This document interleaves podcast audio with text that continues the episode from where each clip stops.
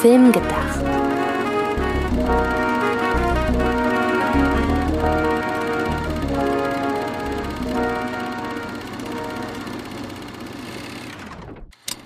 Hallo und herzlich willkommen bei Filmgedacht. Filmgedacht sowie nachgedacht, nur mit Film.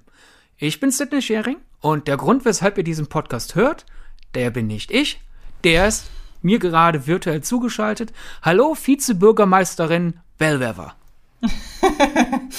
Hallo Ska. Ja, und wer jetzt keine Ahnung hat, was das bedeutet, hat offenbar Ausgabe 12 nicht gehört. Und daher könnt ihr das nach dieser Folge gerne nachholen. Aber jetzt hole ich erstmal die richtigen Namen nach, beziehungsweise meinen richtigen Namen habe ich ja schon genannt. Aber den richtigen Namen der Frau, die da gerade gelacht hat, habe ich nicht genannt. Aber ihr kennt sie sowieso. Hallo, Antje Wessels. Hallo, Sidney Schering. Wie geht es dir so? Es geht mir sehr gut, weil ich mich auf das Thema freue, über das wir heute reden, weil ich noch ein bisschen beseelt bin von unserer Ausgabe letzte Woche und äh, ich habe ja auch letzte Woche einen Einblick gegeben in meine in mein tiefstes Inneres und da wurde ja zutage gefördert, was für ein strukturierter Mensch ich bin und äh, ich kann ein kurzes Update geben. Ich habe meine To-Do-Liste des Tages bisher auf die Minute genau erfüllt. ja, und du hast mir vor der Aufzeichnung auch gesagt, wie detailliert deine ja. Tagesordnung ist. Da heißt das eine noch größere Leistung, weil du musst ja eigentlich Zeit zum Abhaken der vielen kleinen Punkte noch mit einrechnen. Da, ja, selbst dafür mache ich mir bald einen Punkt. Ja. To-Do-Liste abhaken. genau. Apropos To-Do-Liste, wir haken jetzt einfach mal kurz den Punkt Begrüßung ab. Genau. Und gehen direkt zum nächsten Punkt, denn ich glaube, das große Hauptthema der heutigen Folge, ihr habt ja wahrscheinlich den Titel dieser Ausgabe gelesen, Titan, das könnte so viel Diskussionsbedarf mit sich bringen, dass es durchaus uns hilft, nicht noch länger hier in der Begrüßung rumzuhängen, sondern erstmal einen Schritt näher zu gehen zum Hauptthema. Und da wüs wüsste ich gerne, Antje, was hast du denn zuletzt gesehen? Ähm, das ist eine gute Frage. Ich habe mal wieder Your Name geguckt. Aber wir haben im Vorfeld, wir sprechen uns ja immer so ein bisschen ab und schauen, was unter den Filmen, die wir zuletzt geguckt haben, würde passen, dass wir es im Podcast besprechen. Und deshalb ehrliche Antwort Your Name. Vorab abgesprochene Antwort war auf der einen Seite Mein Sohn. Das ist ein neuer deutscher Film, der im November rauskommt mit Anke Engelke in der Hauptrolle. Und Candyman, denn über Candyman wollten wir an dieser Stelle auch noch kurz sprechen. Und ähm, um das ganz kurz, bevor äh, du sagst, äh, weshalb wir uns auf diese Filme geeinigt haben, um kurz das einzuordnen, mein Sohn, ein, wie gesagt, Roadmovie. Anke Engelke spielt eine Mutter oder die Mutter eines äh, jugendlichen, ja, Extremsportlers, der infolge eines Unfalls aus seinem Leben gerissen wird, gerade ebenso noch überlebt hat und mit seiner Mutter nun in die Schweiz fahren soll, um dort in die Reha zu gehen. Ähm, Mutter und Sohn haben sich aber schon vor vielen, vielen Jahren irgendwie auseinandergelebt, wenn man so will. Und das klingt jetzt alles nach einem super lahmen, schon tausendmal dagewesenen Plot auch so ein bisschen wie, äh, keine Ahnung, Vincent will mehr und was es da nicht alles gibt. Aber das ist wirklich ein Film, der hat mich, ähm, es hat mich in diesem Jahr zum damaligen Zeitpunkt kein Film so emotional involviert zurückgelassen, weil mich die Situation, in der Anke Engelke als äh, Figur hier ist, obwohl ich mit ihrer Lebenssituation überhaupt nichts gemein hatte, konnte ich mich mit ihrer emotionalen Verfassung total gut ähm, ja, äh, mich total gut darauf einlassen, weil sie eine Figur spielt, ähm, genauso wie der Sohn übrigens, die beide eigentlich in ihrem Umgang miteinander überhaupt nichts falsch machen. Die Figuren und ihre, ähm, ihre ja, ihre Motivation, Dinge zu tun, die sind immer total ehrenwert. Und da kann man nicht sagen, diese eine Figur verhält sich jetzt falsch oder die verhält sich falsch, weil ich könnte mir jetzt vorstellen, als ich so den Plot runtergebetet habe, da haben jetzt viele bestimmt gedacht, ah, okay, Helikoptermutter und bla, überhaupt nicht. Sondern während es auf der einen Seite halt darum geht, wie die beiden zusammenwachsen, geht es eben auch ganz, ganz stark darum, wie das eigentlich ist, irgendwie so in seinem eigenen Leben zu sein und das Gefühl zu haben, man guckt seinem eigenen Leben dabei zu. Also, dass man gar nicht so der Mittelpunkt seines eigenen Lebens ist, sondern immer irgendwie neben sich steht. Und das war so eine, der ganze Film wird von einem Gefühl getragen, das ich total gut kannte, obwohl ich ich halt mit der Situation, in der die beiden Figuren sind, so gesehen gar nicht so viel anfangen kann. Ähm, deshalb ganz großartiger Film mit hervorragenden Dialogen. Also wenn man sich diesen Film anguckt, merkt man erst, wie schwierig das vielen deutschen Drehbuchautoren offenbar fällt und Autorinnen offenbar fällt äh, lebensechte äh, Dialoge zu schreiben, weil in Mein Sohn dürfen die Figuren sich verhaspeln, die dürfen durcheinander reden, die dürfen Silben verschlucken, die dürfen einander unterbrechen, die dürfen gleichzeitig und in verschiedenen Lautstärken sprechen. Und irgendwie ist mir halt aufgefallen, das dürfen die in ganz vielen anderen deutschen Filmen nicht. Deshalb war ich da sehr, sehr angetan von der Lebensnähe. Und Candyman, den hast du ja auch kürzlich gesehen. Ähm, ist natürlich schade, dass über meinen Sohn du so gesehen noch nichts sagen kannst, aber ich hoffe, ich habe dir und den äh, Zuhörerinnen und Zuhörern da draußen auf jeden Fall Lust gemacht, sich diesen Film anzuschauen. Ja, sag denn doch, wann sie ihn nachholen können, weil das ist jetzt mal ein Vorgriff sozusagen. Das ist quasi ein Filmtipp für demnächst. Ja, genau, das stimmt. Äh, ich google, während ich kurz über Candyman spreche, ist ja das äh, ja Remake Schrägstrich Sequel ähm, von Nia da Costa, eine, Regis eine Regie-Debütantin. Wesentlich bekannter ist der Co-Autor, nämlich äh, Jordan Peele. Äh, hat Get Out gemacht, hat Wir gemacht und äh, ist nun eben eine Neuauflage, weshalb ich sehr konsequent finde, dass man nicht genau weiß, ist es Remake, ist es Fortsetzung, kommen wir gleich wahrscheinlich noch drauf zu sprechen. Aber für mich ähm, nach The Empty Man und irgendwie merkt man, okay, dieses Jahr sind die gruseligen Männer in Sachen Horror, die haben irgendwie was drauf. Für mich der beste Horrorfilm, den ich dieses Jahr gesehen habe. Ich finde ihn perfekt inszeniert.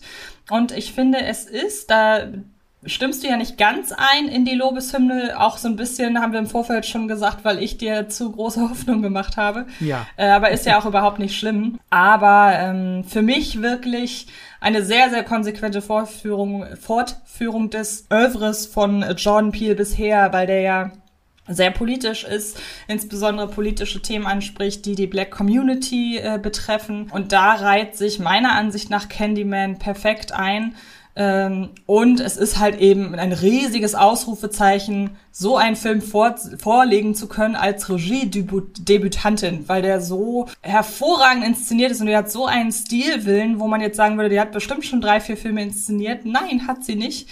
Deshalb bin ich extrem gespannt ähm, darauf, was Nia oder Naya weiß leider nicht, wie man sie ausspricht, ähm, was die noch machen wird in Zukunft. Und ähm, ja, das waren die Filme, die ich zuletzt gesehen habe. Würde gerne noch über einen sprechen, ähm, nämlich über Last Night in Soho. Darf ich aber bislang noch nicht, kann aber so viel sagen. Dieser Film wird höchstwahrscheinlich äh, ein Thema in einem unserer nächsten Folgen, deshalb sei der hier auch noch mal kurz erwähnt. Ähm, aber ja, das waren die Filme, die ich zuletzt gesehen habe. Ja, Hast du mittlerweile nachgeschlagen, wann sich die Leute auf meinen Sohn freuen können? Nein, natürlich nicht, denn ich bin eine Frau, aber ich kann einfach kein, äh, kann einfach keine zwei Dinge gleichzeitig November. machen. 18. Ich übernehme es dann für dich. Ja. Dankeschön. das heißt, da dürft ihr euch freuen. Candyman hingegen dürfte ja mittlerweile nicht mehr in den Kinos laufen, es sei denn vielleicht so demnächst zu Halloween. Wäre ja eigentlich mal ganz klug, wenn irgendein Kino da so eine Sonderprogrammierung machen würde. Ja, vielleicht im Double mit Halloween Kills, wobei das ja beides Universal ist. Kann natürlich sein. Also geht das. Dass die da sich nicht gegenseitig. Ähm ja, oder halt im Double natürlich erst ja. recht. Ja. Gibt's auch. Die große Universal-Fortsetzung. Gibt auch leider bisher noch keinen, kein Datum für einen DVD-Release. Habe ich gerade recherchiert. Genau, ja, da wäre, aber der wird ja nicht mehr so weit sein. Daher, wenn ihr Candyman im Kino verpasst habt, könnt ihr euch auf ihn freuen, selbst wenn ich nicht so begeistert war, weil du hast ja irgendwie nach der Pressevorführung mich angerufen und so sehr geschwärmt. Ja, der hat mich halt, muss man wirklich sagen, auf einem perfekten Fuß erwischt. Hat man ja wirklich manchmal. Ja, ist ja, ist ja an sich auch vollkommen in Ordnung. Deswegen will ich ihn dir ja nicht madig machen, aber es ist halt einfach, du hast so große Erwartungen in meinen Kopf gesät. Äh, dass da dieses Pflänzchen nicht so wirklich mehr sprießen Schade. konnte. Die, die war übersättigt. Aber dennoch war es ein sehr guter Film. Ich verstehe jetzt sozusagen die Debatte nicht. Äh, Remake oder Sequel? Es ist eindeutig ein Sequel. Es ist aber eine Fortsetzung, die es versucht so zu machen, dass Leute, die den ersten nicht gesehen haben, quer einsteigen können. Ja, vielleicht, wo, ja, da stimme ich dir zu. Es ist aber so, das haben ja viele kritisiert, so, was ich so mitbekam, dass der Film ja sehr viel ergänzt zu dem, was wir aus dem Original kennen. Ja, aber da das ja quasi als Hintergrundgeschichte benutzt, es könnte auch ein erster Teil sein, der halt sagt, in dieser Welt gibt es diesen Mythos. Und jetzt kommt raus, der Mythos ist wahr. Ja, gut, das stimmt. Aber das war ja eine Sache, wo dann halt diese Frage aufkam und das fand ich diese ganze Frage, ob es Sequel oder Remake oder was auch immer ist, ich mochte halt diese Fragestellung, weil sich das ja perfekt darin widerspiegelt, wie was Gesellschaft oder äh, wie die Gesellschaft immer wieder in Berührung kommt mit dem Thema Rassismus und struktureller Rassismus, insbesondere in den mhm. USA. Da haben wir ja damals auch drüber diskutiert, ähm, als ich dir davon erzählte, ähm, dass man sich da ja auch immer fragt, ist das jetzt, kocht das jetzt wieder hoch?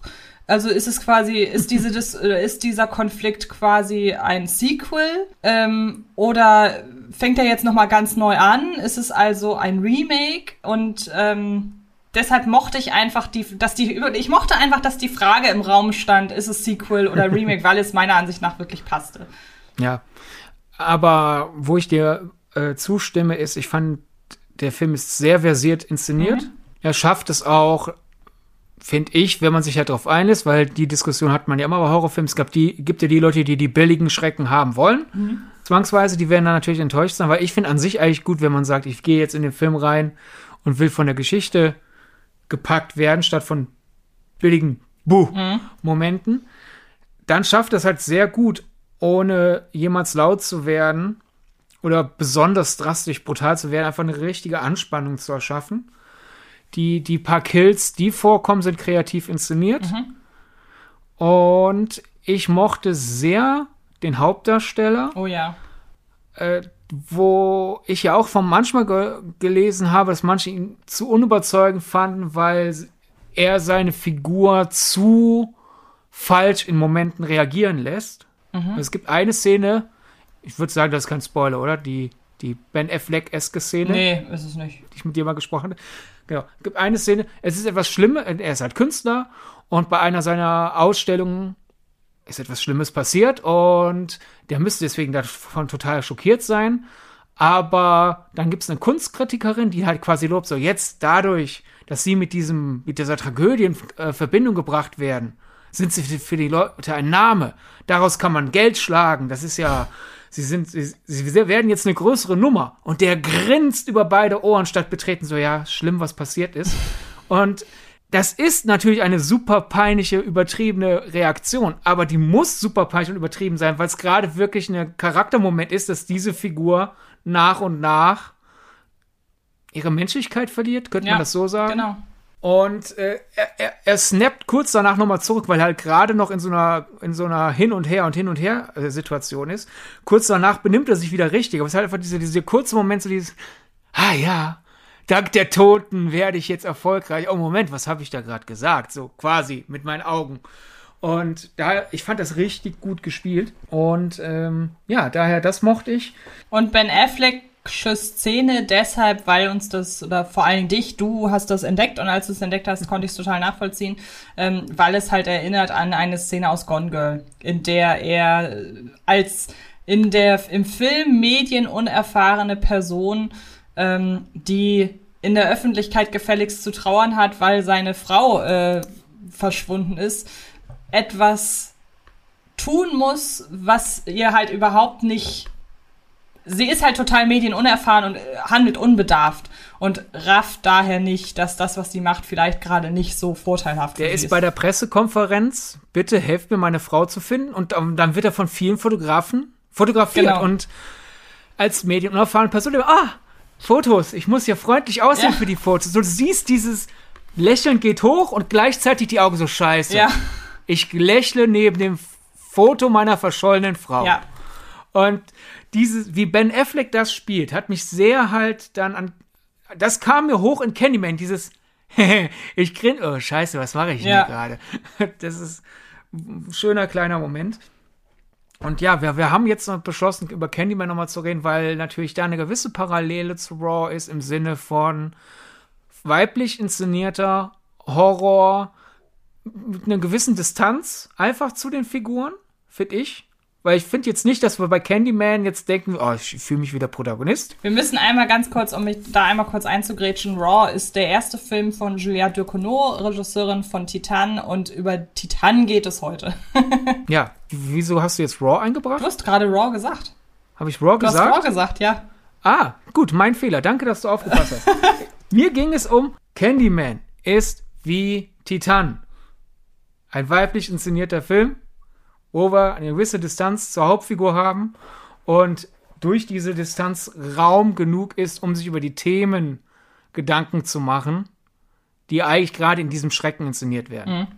Genau. Ich weiß nicht, wie mir Raw über die Lippen gekommen ist, aber schön, dass wir Raw erwähnt Ja. haben.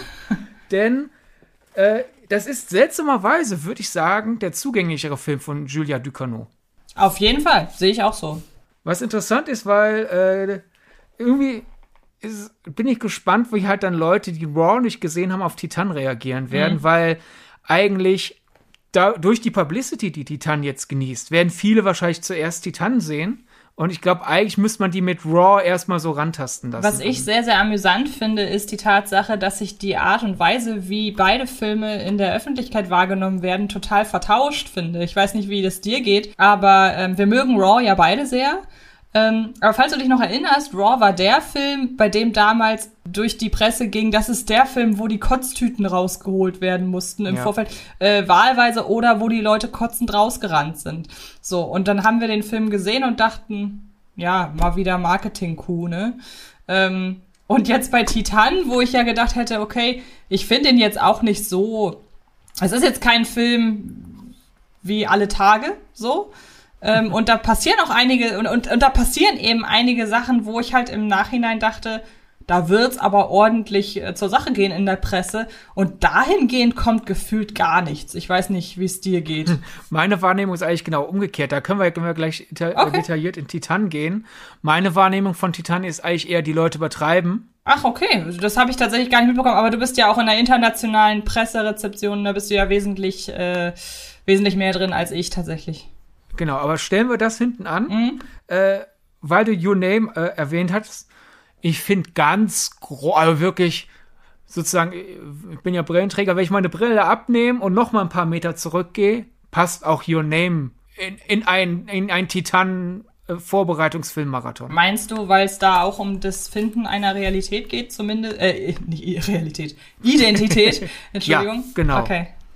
Ne, weil dann hätten wir Finden einer Identität, Your Name. Dann haben wir Finden emotionalen Hals in meinen Sohn. Dann Candyman halt äh, weiblicher, in, weiblich inszenierter Horror mit, wie er besa bereits besagt, so ein bisschen Distanz zum, zum Geschehen, sodass dass die Themen besser atmen können, weil wenn man ja zu tief in die Story gesogen wird, dann, dann ist man ja einfach in der Story drin. Da kann man nicht drüber nachdenken, hm, Ja. dass diese Figur einen schwarzen und einen weißen Socken anhatte. Ist kein Zufall. und Empty Man äh, ist, finde ich, du hast ja eben gesagt, äh, bei welchem Film hast du es gesagt, dass wir über den Film noch mal reden könnten? Aber auf jeden Fall, Äh, ich ne, Empty Last Man Night in Soho, aber das erst in Ah ja, einige Zeit genau. später. eben, äh, deswegen notiert, wird der auch in der Letterbox-Liste zu dieser Folge nicht vorkommen, Genau, würde ich ja, sagen, aber ich sagen. bringt ja nichts, die Ankündigung, dass man irgendwann über Last Night in Soho Nee, reden darf. klar. Wobei ich es auch albern finde, dass die deutsche Presse nicht drüber reden darf, aber als der in Venedig lief, Ja. gab es Kritik. Whatever, aber ich finde Empty Man. Wer immer noch nicht Empty Man gesehen hat, der ist mittlerweile bei Disney Plus im Abo, der ist bei Sky, ich glaube bei Amazon kann man ihn zumindest kaufen, als, als, als Flatrate-Titel ist er nicht drin. Muss man sich übrigens noch mal auf der Zunge zergehen lassen. The Empty Man, der einer der besten Horrorfilme des Jahres, ist jetzt bei Disney Plus. Möchte Ja. ich einfach nur noch mal. Ja, aber da ganz, ganz, äh, ganz im Disney Plus Marketing-Sprech muss man sagen, er ist bei Star auf Disney Plus. da hast du natürlich. Klackgeräusch. Aber Ja. auf jeden Fall Empty Man, großartiger Film. Wer uns beide kennt, wird wissen, das ist als riesiges Kompliment gemeint. Es ist der vielleicht Gore Verbinskiste Film, den Gore Verbinski nie gedreht hat. Ja, ja das stimmt. Jedenfalls, ja, ihr merkt, wir, wir, wir mögen es, Filme zusammenzupacken, die wirklich erst so, so manchmal auf den dritten Blick zusammengehören. Und daher, Antje, möchtest du, möchtest du mich nicht fragen, was ich, was ich als letztes gesehen habe? Auf jeden Fall. Total spontan. Hey, was hast du eigentlich letztens gesehen? Ja, danke, dass du fragst. Also, ich habe mir neulich noch mal An Evening with Fred Astaire angeschaut. Den habe ich ja schon mal vor ein paar Wochen geschaut. Da hatte ich dann noch dazu getwittert, wie ich mir dabei äh, einen Black and White Whisky gegönnt habe. Das ist Walt Disneys Lieblingswhisky oder war Walt Disneys Lieblingswhisky. Und darüber habe ich ja mal einen Artikel gemacht und ja, hab halt immer noch ein bisschen was in der Flasche drin. Da dachte ich, ja komm, hier so ein, so ein klassisch, äh, klassisches TV-Special mit einem der Stars von Old Hollywood da kann man doch noch mal sich so gemütlich äh, ein Gläschen gönnen. Und das hat mir halt sehr gefallen, deswegen habe ich es mir neulich noch mal angeschaut. Und beim noch mal anschauen, kurz danach hatte ich dich ja angeschrieben, hey, darüber müssen wir eigentlich in der Raw, äh, eben nicht Raw, in der Titan-Folge sprechen. Kann es sein, dass du dringend über Raw reden möchtest? Irgendwie schon, ja. ja, also, dass wir in der Titan-Folge drüber reden müssen. Denn wer Titan noch nicht gesehen hat, der läuft ja jetzt mittlerweile schon im Kino, aber weil so, wir, wir wissen ja aus Erfahrung, bei Blockbustern haben die Leute den Drang, oh, den will ich möglichst schnell gucken und bei Programmkinofilmen haben es die Leute irgendwie nicht so eilig, was kontraproduktiv ist, weil die Blockbuster ja länger laufen. Das stimmt. Normalerweise ja. im Kino. Also wenn ihr Titan noch nicht gesehen habt, äh, ist quasi schon mal ein Vorgriff auf unser Gespräch dann gleich über den Film. Da wird ja auch sehr, okay, nicht unbedingt sehr viel getanzt, aber prägnante Tanzszenen. Genau. Und wer Fred Astaire nicht kennt, ist halt einer der großen Musical-Darsteller aus der goldenen Hollywood-Ära. Und während ich mir halt noch mal innerhalb von kurzer Zeit sein TV-Special angeschaut habe, sind so meine Gedanken rübergegangen zu, zu seinem großen Kollegen Gene Kelly. Und da habe ich drüber nachgedacht, wie unterschiedlich die beiden tanzen. Und dadurch war ich dann auf einmal halt dadurch, dass Raw in meinem Hinterkopf schon schwebte, weil wir den ja schon vor einiger Zeit sehen durften in der Pressevorführung, ist das alles irgendwie auf einmal ineinander übergegangen. Und das ist jetzt alles sehr verwirrt, denke ich. Daher äh, hoffe ich, Antje, du hast ein offenes Ohr und ihr liebes Publikum auch. Das wird jetzt ein Monolog. es sei denn, Antje grätscht ab und zu dazwischen, damit ihr diesen Monolog erspart bleibt. Äh, Gene Kelly, zumindest weiß ich, an ist dir ein Begriff durch mhm. äh, Singing in the Rain. Ja. Und ich hab dir mal ein paar äh, Fred Astaire Tanzszenen zumindest geschickt, als ich nämlich dieses Frühjahr äh, mir noch mal ein paar Filme von ihm angeschaut habe und auch ein paar Filme nachgeholt habe, die ich noch nicht kannte. Äh, weiß ich jetzt aber nicht, wie prä hast du eine irgendeine Tanzszene von ihm präsent im Kopf? Präsent Frage. nicht, aber ich gehe da stark davon aus, wenn du es gleich ähm, erklärst, dann wird es wieder präsenter sein. Ja. Weil was, was, was ich durch Raw einfach nochmal interessant, äh, eben nicht Raw, Titan. was ich durch Titan äh, nochmal präsent im Kopf hatte, dann einfach so dieses, dieses Vergleichen. Und wenn man weit genug weggeht, würde würd ich sagen, Astaire und Kelly, die kann man auf jeden Fall in dieselbe Kategorie packen. Halt äh, goldenes Zeitalter von Hollywood, oder das, der Studio-Ära von Hollywood, Gentleman-Image, Musical-Darsteller bringen die Kunstform voran. Man würde halt sagen, hier so durchaus Vorbilder für ein Männer-Image. Und äh, ein vergleichbares Männer-Image. Und dennoch, obwohl die so ähnlich sind, sind die dann, wenn man halt näher rangeht, total unterschiedlich. Denn Fred Astaire, äh, sein großer Dreh war eigentlich eher, ich bringe das Broadway-Musical auf die Leinwand. Ich bringe euch näher ran an diese Bühnentänze. Und dadurch, dass Fred Astaire so großartig tanzen kann, geht dann der Funk über zum Publikum. Denn Fred Astaire konnte wirklich großartig quasi nach Lehrbuch tanzen. So die besten Bühnentänze, die du so machen kannst sahen bei ihm aus mit einer spielerischen Leichtigkeit. Und es gibt Ausnahmen, zum Beispiel äh, Royal Wedding. Das ist ein Film, da hat er eigentlich diese Bühnenhaftigkeit mal kurz beiseite gelassen. Da, da hat er dann äh, Sachen gemacht, die so nur im Film gehen. Es gibt nicht eine Szene, da tanzt er die Wände hoch.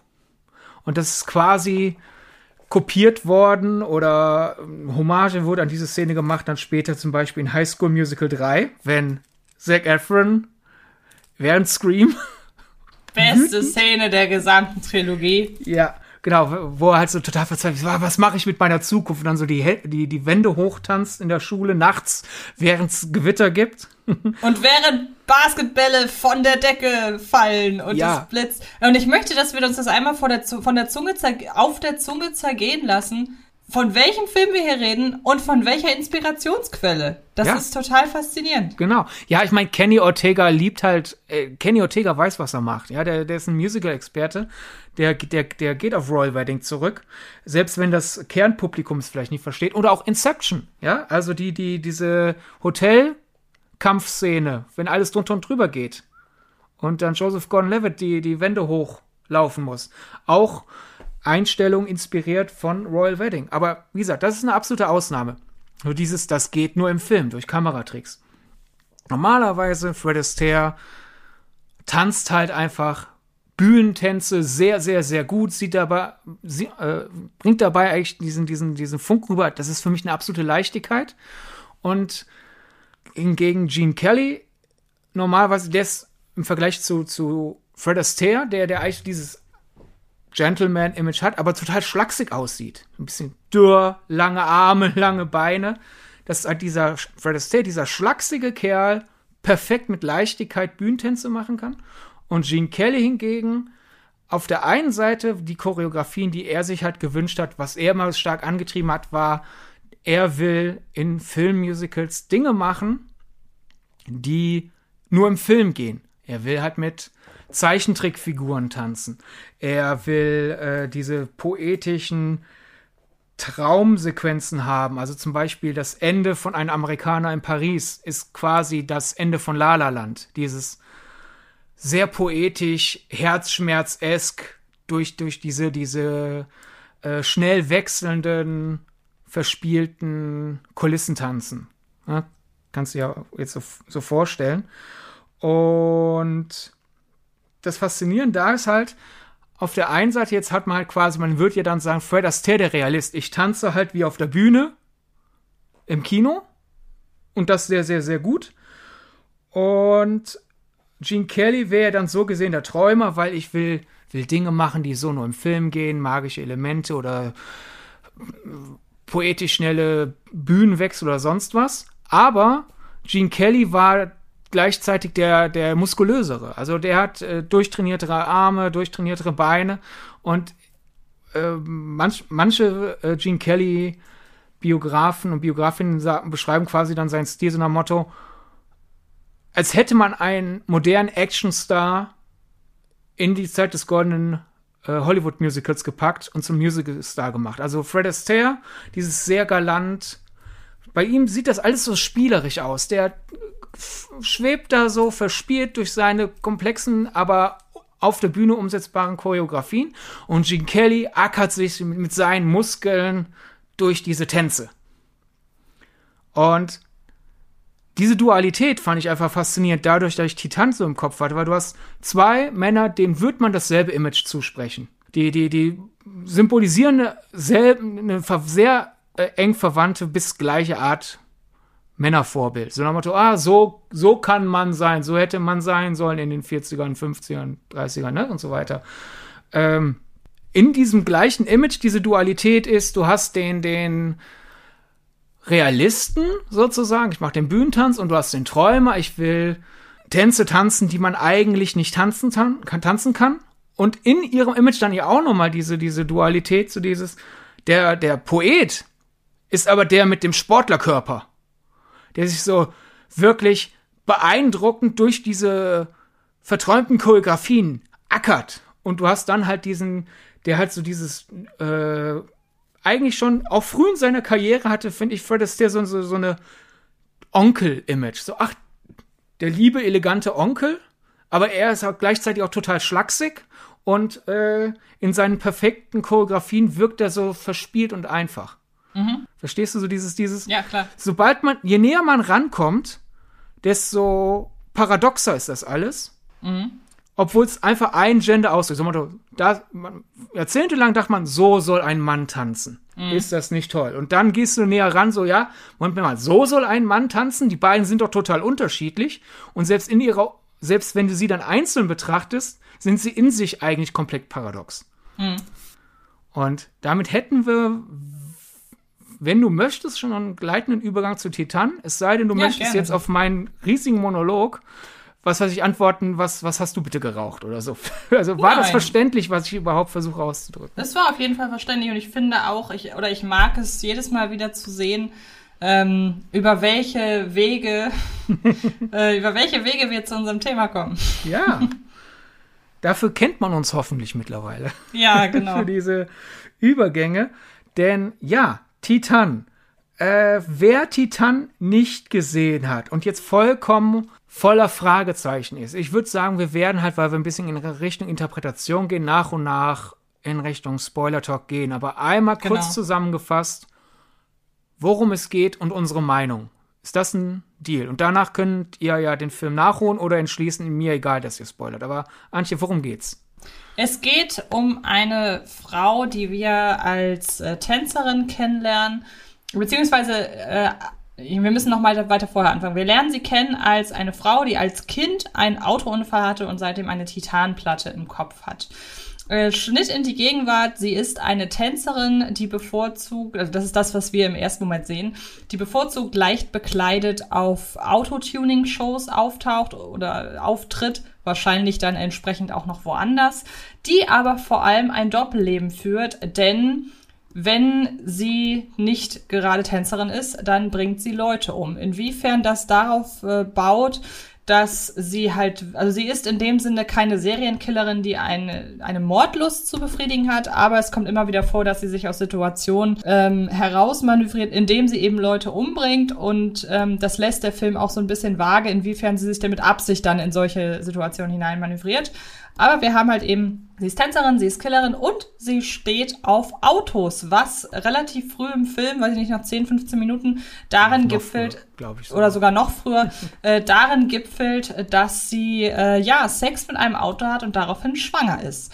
Und ähm, parallel dazu sehen wir, wie diese junge Frau ähm, wie mittlerweile ein recht exaktes Phantombild von ihr äh, existiert und sie hat dann plötzlich das Problem, wie kann ich denn untertauchen? Und ähm, ja, ich glaube, mehr sollte man auch nicht unbedingt wissen. Nö, genau. Und dann halt kurz gesagt, wie findest du ihn? Ich habe großen Respekt vor ihm. Ich finde, man sollte ihn unbedingt im Kino gesehen haben, weil er einfach ein Unikat ist und das gibt es heutzutage kaum noch im Kino. Ähm, aber er hat mich zum einen emotional, äh, also er hat mich emotional nicht erreicht und das ist der und, und der Grund dafür ist der, dass ähm, ich finde, dass der Film der einer gewissen Zweiteilung unterliegt, dass diese Zweiteilung dem Film nicht gut tut, weil ich dadurch zwei verschiedenen Figuren zuschaue und nicht einer Figur bei einem äh, dabei, wie sie einen Charakter eine Charakterentwicklung durchmacht und deshalb hat er mich leider emotional nicht erreicht. Weil ich zumindest glaube, er ist ein bisschen näher ans Herz gewachsen, weil ich weiß noch, wir hatten, bevor wir ihn beide sehen durften, eigentlich schon semi-fest geplant, dass wir halt im Halloween-Monat hier bei Filmgedacht über ihn reden werden. Ja. Dann hast du ihn gesehen und ich glaube, da war für einen Tag so ein bisschen dieses kühle, müssen wir das. Ja, ist es ehrlich gesagt auch immer noch. Ah, okay. Ich muss aber da, muss ich halt den Respekt davor schieben. Ich finde halt, dass der Film natürlich absolut dafür ein, dazu einlädt, dass wir heute über ihn reden. Das ist aber, ich habe an der Folge heute eher eine, ein intellektuelles Interesse und weniger ein persönliches, wie zum Beispiel bei der Disney-Folge. Ja, genau. Haben wir wenigstens dann auch direkt zwei Geschmäcker im Ha- Halloween-Monat bedient und dann tut es mir leid, dass ich nicht besser nachgefühlt habe, ob du wirklich Lust auf das heute hast. Alles gut.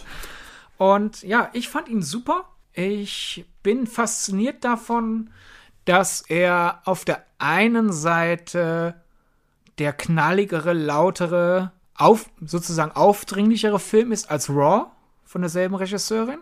Aber ich gleichzeitig das Gefühl habe, Raw ist eindeutiger.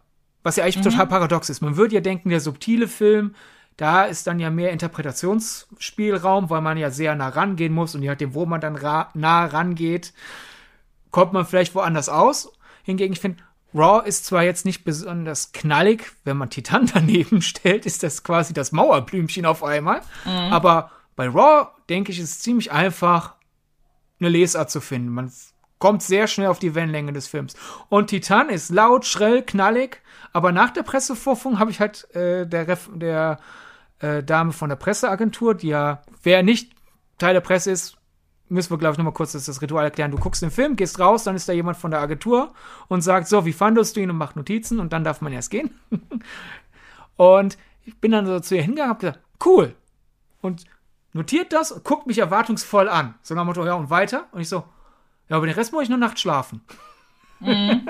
und dafür, dass er ja so voll und so laut ist, würde man ja denken, da, da kriegst du eher irgendwie einen, einen, einen Zugang. Da musste ich ja irgendwann eine Bedeutung anbrüllen. Aber wirklich, also ich nach, nach Titan war ich erstmal so, ich habe keine Ahnung, was das Ganze sollte. Ich hab, muss dann aber sagen, noch, noch ja, am selben Tag habe ich dann irgendwann gedacht so, du hattest, glaube ich, gerade einfach einen dummen Moment. Und dann habe ich so nach und nach mir meine Bedeutung zusammengeschustert. dann aber beim Recherchieren, wie andere Leute ihn fanden, festgestellt so, ja gut, so unterschiedlich wie Leute ihn lesen, war ich dann vielleicht doch nicht dumm, als ich nicht sofort eine Lösung gefunden habe, weil anscheinend finden viele Leute verschiedene Interpretationen an ihm. Und daher ist das, glaube ich, so ein bisschen unsere Empfehlung, sofern ihr mit zwei, drei Gewaltspitzen, die sehr früh sehr hart kommen, leben könnt, und was andersartiges mal leben wollt, schaut euch Titan an. Ich denke, selbst wenn ihr nicht mögt, habt ihr wenigstens was Einzigartiges erlebt, oder? Auf jeden Fall. Das ist ja das, was ich dem Film halt eben auch sehr zugute halte, dass er eben keine, dass mir spontan kein anderer Film einfällt, der in die Richtung geht. Lustigerweise habe ich immer mal wieder ähm, Possessor im Kopf ohne dass ich das jetzt genauer einordnen könnte. Aber ich glaube einfach, Possessor war auch ein Film, bei dem ich zuletzt gesagt habe, es gibt keinen anderen wie den. Und ähm, vielleicht ist das ja auch schon wieder ein ganz guter Vergleich. Das sind zwei Filme, von denen gibt es in diesem Jahr keinen anderen. Ja. Und Possessor hat ja auch schon wieder ein Stück weit was mit Genderidentität zu tun. Genau, zum Beispiel, ja. Also ich glaube, wenn ich den Film mit irgendwas vergleichen müsste, dann wäre es halt Possessor. Ja. Welchen von den beiden fändest du besser? Possessor. Und welchen würdest du Leuten eher empfehlen? Possessor. Gute Frage. Ich glaube, eher empfehlen würde ich dann auch Possessor, weil er mir ja besser gefallen hat. So. Okay, ja. Wenigstens ist ja mittlerweile auch klar, dass Turbine den in echter mhm. Uncut-Fassung nach Deutschland bringen wird. Da war ja eine Zeit lang die Verwirrung, dass ja für Deutschland irgendwie nur die R-Rated-Fassung ja. lizenziert wurde und nicht die volle Vision des Regisseurs und daher ja, kann man gerne Possessor empfehlen. Und daher würde ich jetzt mal kurz so eine gedankliche Zäsur machen. Denn wie gesagt, wenn ihr Titan noch nicht gesehen habt, aber vielleicht haben wir euch mittlerweile neugierig gemacht. Nach und nach werden wir jetzt in Richtung Spoiler gehen. Daher seid ihr entschuldigt, wenn er jetzt aussteigt. Aber vorher natürlich äh, so mal euer Gedächtnis gehämmert. Wo findet man uns, Antje? Man findet uns äh, oder mich in diesem Fall auf den sozialen Netzwerken, primär Instagram und äh, Twitter. Auf beiden heiße ich Antje Wessels. Bei Twitter geht es hauptsächlich um Film, auf Instagram mittlerweile auch um alles Mögliche. und ähm, ansonsten kann man Texte zu Filmen nachlesen auf wesselsfilmkritik.com und bei Letterboxd findet man mich auch. Da heiße ich einfach Antje, einfach ausgeschrieben. Einfach Antje. Genau. Und Filmgedacht findet ihr auf Twitter und Letterboxd und Instagram unter dem Namen Filmgedacht. Auf Twitter und Instagram bekommt ihr Informationen, wann eine neue Folge rauskommt. Auf Twitter gibt es immer wieder mal ein bisschen Bonusmaterial. Und auf Letterboxd listen wir schön brav alle Filme auf, die wir so erwähnen oder wo wir halt jedenfalls denken, die Erwähnung ist eine Notiz wert. Solltet ihr zum Beispiel irgendwann mal denken, vor zwei, drei Folgen, da haben die doch irgendwann zwischen Film X und Film Y noch irgendwas anderes genannt. Was war das? Könnt ihr einfach in der Liste nachschauen. Und ja, warum sind wir nicht bei Facebook einfach mal so erklärt, weil eigentlich ja viele auch eine Facebook-Seite haben. Wir haben uns zwar die Facebook-Seite Filmgedacht gesichert, weil wir dachten, bevor irgendein Dödel ankommt und uns die wegnimmt und wir irgendwann beschließen, doch Facebook haben zu wollen, mhm. wollen wir da lieber einmal schön unsere Flagge reingehämmert haben. Aber wir denken halt so, also Facebook, abgesehen halt vom, vom ganzen Mark Zuckerberg-Problem, mhm.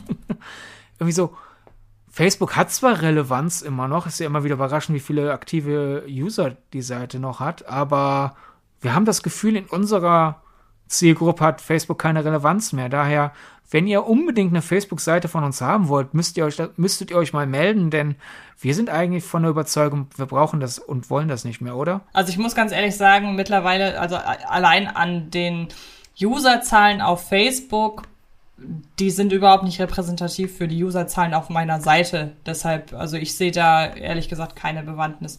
Aber mhm. wer weiß. Das sind ja Hintergrunddiskussionen. Und einfach mal so halt einfach ehrlich offengelegt, weil damit ihr euch nicht wundert, so, ich habe euch bei Facebook, ich glaube, ich habe euch bei Facebook gefunden, aber ihr macht da nichts, seid ihr das?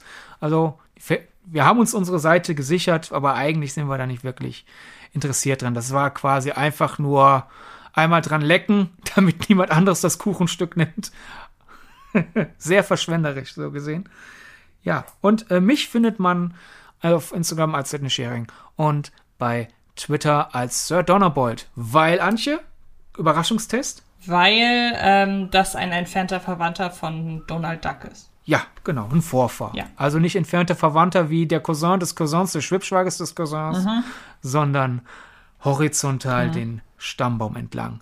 Nee, eben nicht horizontal, vertikal. Mhm. Gut, kommt drauf an, wie man den Stammbaum aufhängt. wie dem auch sei. So, das war unsere Zäsur für die Leute, die jetzt aussteigen wollen.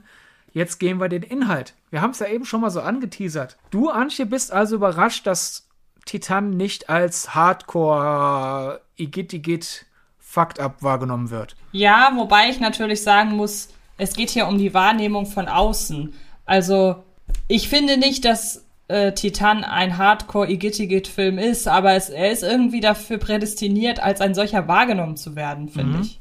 Zum, vor allem auf Festivals, so Cannes und so weiter. Ja.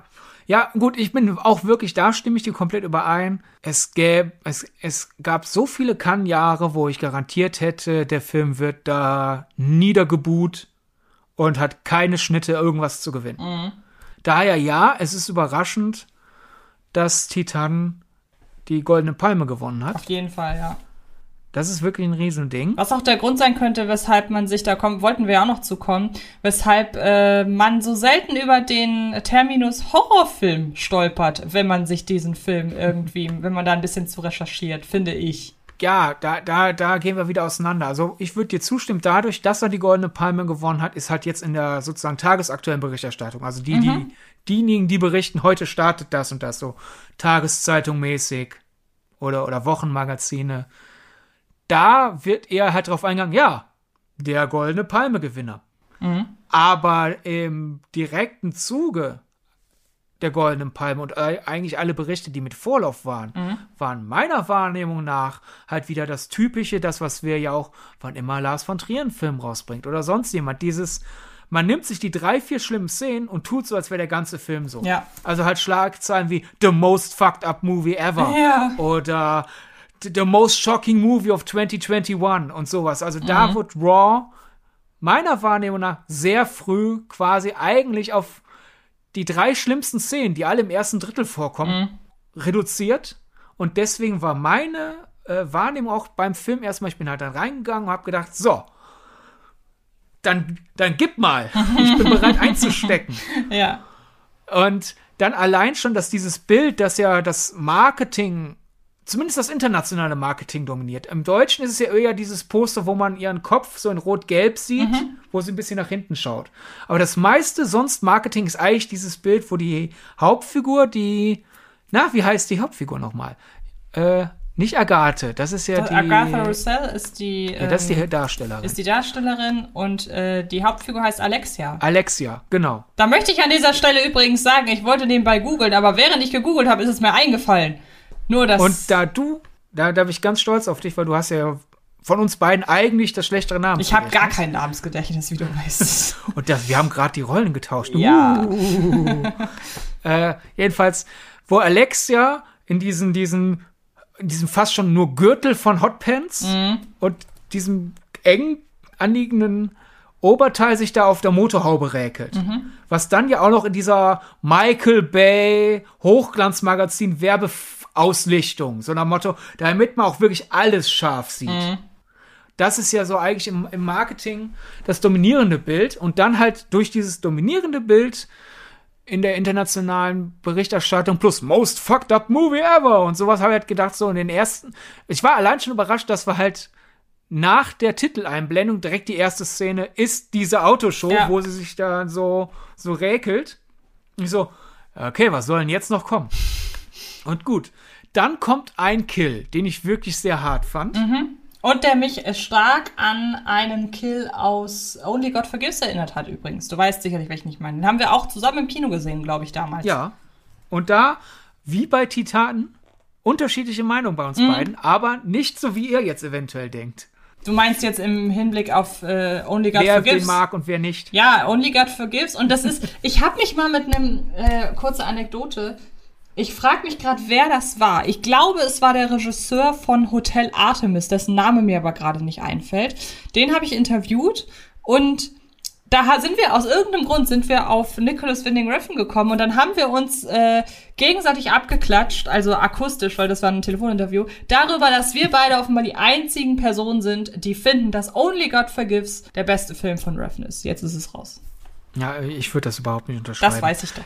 Ja, ja, aber halt, dafür, dass, dass die Filme irgendwie eine gewisse Ähnlichkeit haben, ist es bei uns dann eben doch durchgemischt, wer welchen davon Also bei mir geht's halt mag. wirklich nur um den Kill, ne? Also ansonsten ja, ja. sehe ich da wenig Ähnlichkeit, außer vielleicht so ein bisschen ja. in der Atmosphäre. Aber ich bezog mich hier jetzt tatsächlich hauptsächlich auf. Ähm, also in einer großen, gäbe es noch Videotheken, wären die in einer großen Videothek, denke ich, schon im selben Regal. Könnte sein, ja, das stimmt. Ja, jedenfalls, die Sache ist halt die, und dann, ich war ja dann im Finden, worum geht es, weil ich habe zwar vorab schon verraten bekommen, die, sie wird schwanger von einem Autosache mhm. und halt most fucked up und sowas alles. Aber sonst war ich halt in der Findungsphase, worum geht es. Und dann äh, Alexia hat halt diese, diese Autoshow gemacht, mhm. wo ich dann gleich eine Frage an dich habe, Antje. Mhm. Aber erstmal erzähle ich das. Und dann geht sie halt zu ihrem Auto. Also nicht zu ihrem Auto, ihr Macker sozusagen, sondern ihr Auto, mit dem sie da ja. zur Arbeit fährt und wieder zurück. Und dann ist da so ein Fan, der so die ganze Zeit diese Nerven verfolgt und erstmal so, ja, kannst mir nicht kurz was sagen, kannst mir nicht Autogramm geben und ihr dann einen Kuss aufdrängt. Und sie nimmt dann ja ihre äh, Haar, wie Haarnadel, so heißen die mhm. Teile, Haarnadel. Und ich dachte erst, okay, wir sind jetzt quasi in, in einem dieser modernen Revenge-Flicks.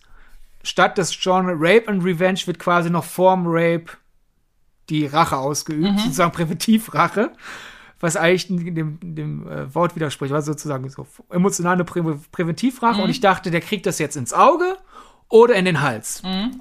Und dann dachte ich, okay, wir sind also in einem Film, weil ich auch ein bisschen von der Kritik mitbekomme, also nach Motto hier feministischer Horror. So, ah, okay, gut.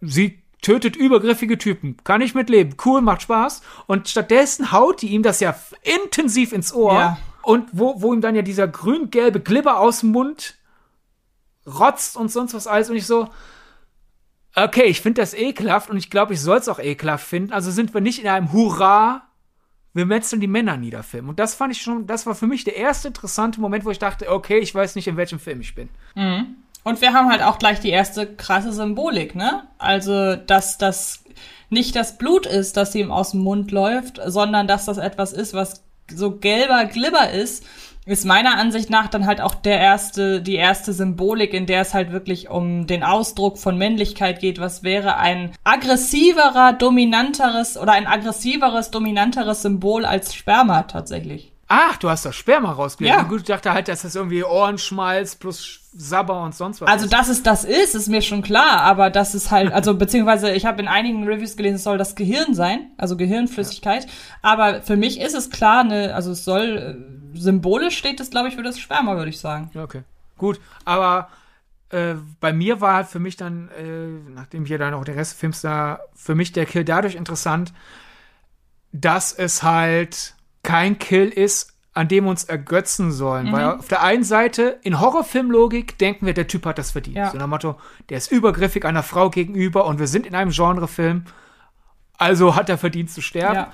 Aber viele hätten es, finde ich, so inszeniert, wie gesagt, irgendwie, dass halt Blut spritzt, wie in, wahrscheinlich in, in den meisten Filmen, glaube ich, in den Hals. Genau. Und dass dann das Blut, dass er im im Sterben nochmal auf sie abspritzt, sozusagen. Dieses, das Blut spritzt ihr ins Gesicht und sie duscht irgendwie darin oder sowas. Das wäre diese sehr klischeehafte Variante, wie das laufen könnte. Und dass er stattdessen, dass er sich selber einsabbert und dass es ekelhaft ist mhm. und wir denken, okay, der hat es verdient, aber äh. Es ist auf der einen Seite, man, man geht zu dieser, dieser Töten, geil, mhm. will ich Fieber mit Sache aus dem Weg. Aber man muss ja sagen, du hast ja das Abspritzen tatsächlich gerade erwähnt. Also ich finde, das ja. passt dann ja hier umso besser. Auch wenn man natürlich sagen muss, dadurch, dass es einfach an ihm runterläuft, hat es ja eben nicht diese dominante Geste. Eben, er, es ist armselig quasi. Genau, eben, ja, wie er, absolut, Wie er genau. verreckt, statt, statt dass, dass er sie irgendwie wenigstens noch benessen kann Exakt, im ja. Tod. Genau so sehe Also ich das er, er, es wird, er wird ja quasi komplett abgestraft, Genau. er kriegt gar nichts. Ja, Er kriegt gar nichts. Er kriegt noch nicht mal äh, eine Blut, einen Blut-Face-Shot genau. hin. Ja. Irgendwie sowas. Äh, zur Tanzszene. Äh, kurz zurück. Während der Tanzszene habe ich auch noch mal wirklich realisiert, so, weil das ist ja wirklich ein Klischee, dieses knapp bekleidete Frauen auf Autoshows. Manchmal ist es ja auch nur auf normalen Autoshows, also hier, wenn so IAA und sowas ist, halt einfach, da hast du ja immer die Automodels. Ne, die sind dann irgendwie so, hallo, hier ist der neue Porsche und ich hab wenig an, kauf den neuen Porsche. Aber du hast ja auch wirklich diese erotisierten Nummern, wie Alexia das Klar. macht. Also dann eben nicht bei einer, es geht ums Auto, sondern hier ist eine Erotikshow und die Erotikshow findet auf dem Auto statt. Ja. Und da habe ich mal wieder realisiert, so, ich verstehe das nicht. Wa warum nackte Frauen und Auto? Mhm. Kaltes Metall. Frau, räkel dich auf dem Auto. Was ist denn daran sexy? Ist jetzt natürlich super klug, dass ich, Mann, dich, Frau, Antje, das frage, aber ich kapiere das nicht. Also ich kann dir das ehrlich gesagt auch nicht erklären. Ich glaube einfach, dass hier zwei Dinge, die für Männer eine, te- eine durchaus erotische Komponente haben, was ich auch von Autos jetzt sagen würde, dass die hier einfach zusammenkommen. Und das Interessante ist ja, wie die Regisseurin und gleichzeitig Drehbuchautorin wie die dieses Paradoxon ein Stück weit auflöst. Weil für mich ist ein, ähm, ist eine Sache sehr entscheidend, nämlich wie krass äh, Julia Ducournau ähm, das Gan oder auf welche Art und Weise sie es entzaubert. Sie bedient die Fantasie davon, dass eine Frau das Auto und wenn sie so tanzt, die, die begattet das Auto ja förmlich. Also es ist ja quasi die erotische Version von Cameron Diaz in äh, The Counselor. Also die Leute, die den Film gesehen haben, wissen jetzt genau, was ich meine. Das in Titan ist ja wirklich erotisch selbst ich muss das aus objektiver Sicht sagen, dass das definitiv erotische Absichten sind, die da, äh, die da vollführt werden.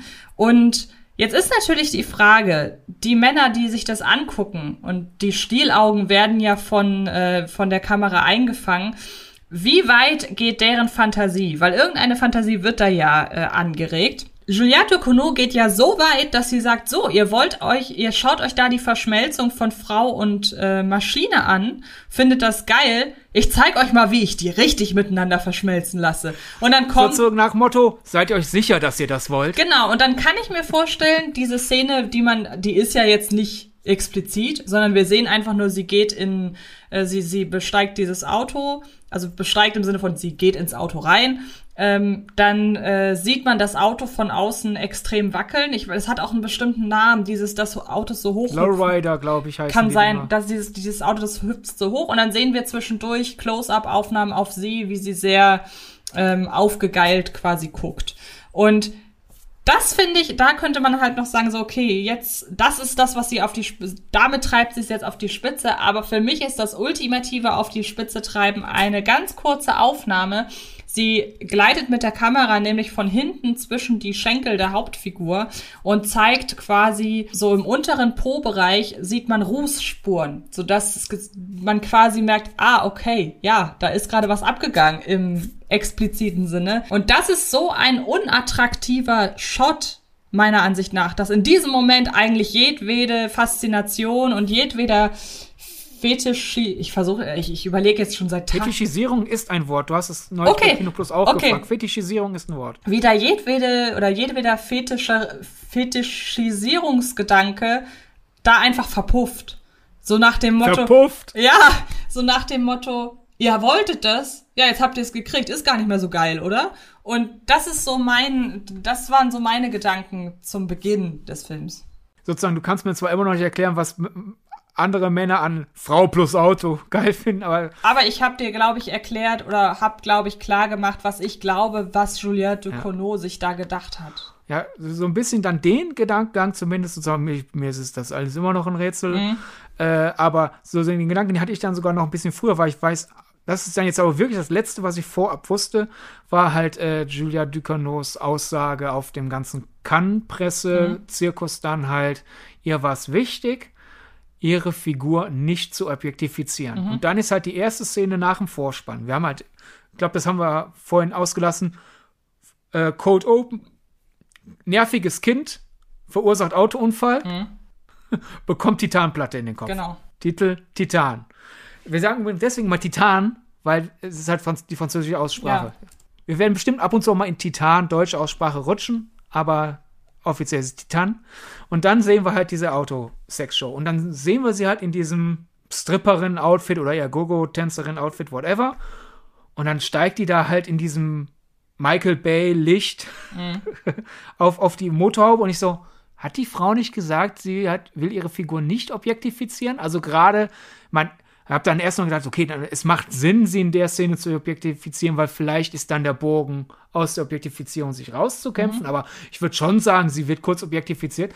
Und dann räkelt die sich aber so aggressiv auf dem Auto. Wir sind noch nicht beim Sex mit dem Auto, aber halt einfach, wie sie ihr Becken auf die Motorhaube remst mhm. und sowas, war für mich dann schon so, okay, jetzt verstehe ich das mit dem Subjektifizieren, weil sie findet das Auto so geil, dass das eigentlich schon für uns als Zuschauer äh, eher ein Charakterzeichnungsmoment mhm. ist, weil sie ist eigentlich, obwohl sie, ich denke schon, sie will da ihren Beruf ausüben und will schon von den Männern in dem Moment geil gefunden mhm. werden, weil das ist ihr Job und durch den Job bekommt sie ja die Nähe zu den Autos, mhm. die sie liebt, aber primär hat sie den Job, weil sie in der Nähe von Autos sein will und sie ja. die Autos geil findet. Genau. Und dadurch war ich dann schon so, okay, gut, es sieht aus wie Objektifizierung, ist aber keine. Mhm. Ja, kann ich verstehen. Äh, und generell wollen wir jetzt schon so ein bisschen die Frage, warum, warum Autos eigentlich als Symbol in diesem Film? Weil sie wird schwanger von einem Auto, findet Autos geil. Hm, hast du da außer halt den Ansatz, ja gut, Frauen, Autos finden viele Heteromänner toll, also beides zusammen. Hast du da noch irgendeinen anderen Ansatz? Warum sind Autos ein thematisches Element in Titan? Ich glaube, weil sich das da einfach anbot. Also ich habe in meiner Review, kann man wie gesagt nachlesen auf wesselsfilmkritik.com, den Bogen geschlagen zu ähm, künstlichen, also zu Filmen über Science-Fiction-Filmen über künstliche Intelligenz. Mhm. Weil es da ja auch immer darum geht, die Verschmelzung, Schrägstrich, Grenze zwischen Mensch und Maschine. Und im Grunde ist das ja bei Titan auch so, nur hat es da jetzt nichts mit Technik zu tun, auch nicht um die Frage, ab wann ist etwas menschlich und ab wann nicht. Also in Teilen geht es auch irgendwann darum, aber ne. Ähm, und ich glaube, dass das Auto wahrscheinlich einfach ein ganz gutes Element ist, wo man sagen kann, vielleicht kann man da irgendeine sexuelle Szene so schreiben, dass sie im Kopf noch funktioniert und nicht komplett abwegig ist. Und natürlich, wenn man diesen Gender-Aspekt hat, inhaltlich, dann muss man irgendetwas nehmen, was bekanntermaßen Männer geil finden. So. Ja, ich war auch so ein bisschen auf der, auf der Schiene ich war dann halt äh, durch, dank des Pressehefts, weil ich das einfach vorher nicht wusste, weil Agatha Roussel jetzt halt, kann man ja guten Gewissens Newcomerin nennen, habe dann halt im Presseheft gelesen, dass sie non-binary ist, aber wir reden, bevor dann irgendjemand äh, verwundert ist, dass wir dennoch sie als sie bezeichnen. Sie ist non-binary, benutzt aber weibliche Pronomen. Daher können wir sie sagen, trotz des non-binary Aspekts. Aber äh, dann geht es halt darum, dass, dass, dass Julia Ducournau ein bisschen durch, die, durch das Vorsprechen von Agathe Roussel den Film quasi gefunden hat. So, es war ein Konzept und dann kommt Agathe Roussel rein als stolze Non-Binary und dann muss wohl für Julia Ducournau so quasi die Puzzleteile zusammengefunden haben. Und daher war ich dann halt in Binarität, Nicht-Binarität. Und dann habe ich so ein bisschen überlegt, so, ja gut, das Auto. Wir haben also quasi eine weibliche Figur, die dann im Laufe des Films sich als Junge ausgibt und dann haben wir halt als ein, ein Neutrum-Ding als, als thematisches Element. Da haben wir ja etwas, was aus der Binarität männlich-weiblich rausfällt. Stimmt, ja. Dann fiel mir aber auf, ich denke zu Deutsch, weil ja, im Deutschen ist ein Auto das. Ja, gut, hast recht, ja.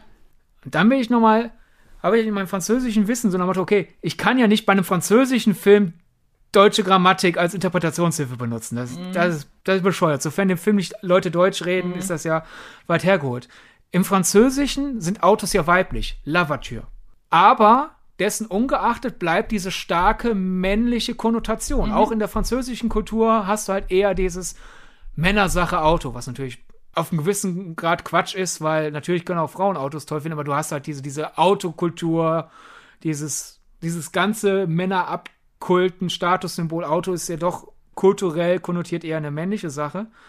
Und dann haben wir ja wirklich auf einmal, wir haben einen weiblichen Begriff, auf den aber Männlichkeit draufgepropft wird. Und wir haben eine zu Beginn weibliche Figur, die sich als männlich verkleidet, um zu überleben. Das war dann so ein bisschen meine Parallele zwischen, zwischen Agathe, äh, eben nicht Agathe, Alexia und ihrem favorisierten Ding in der Welt. Und äh, auf der einen Seite sind die dann ja wieder ähnlich, aber gegensätzlich, weil ich würde, äh, ich empfinde, wie, wie sehr Autos als männlich annektiert werden, fast schon aggressiv. So dieses, das ist unser Ding.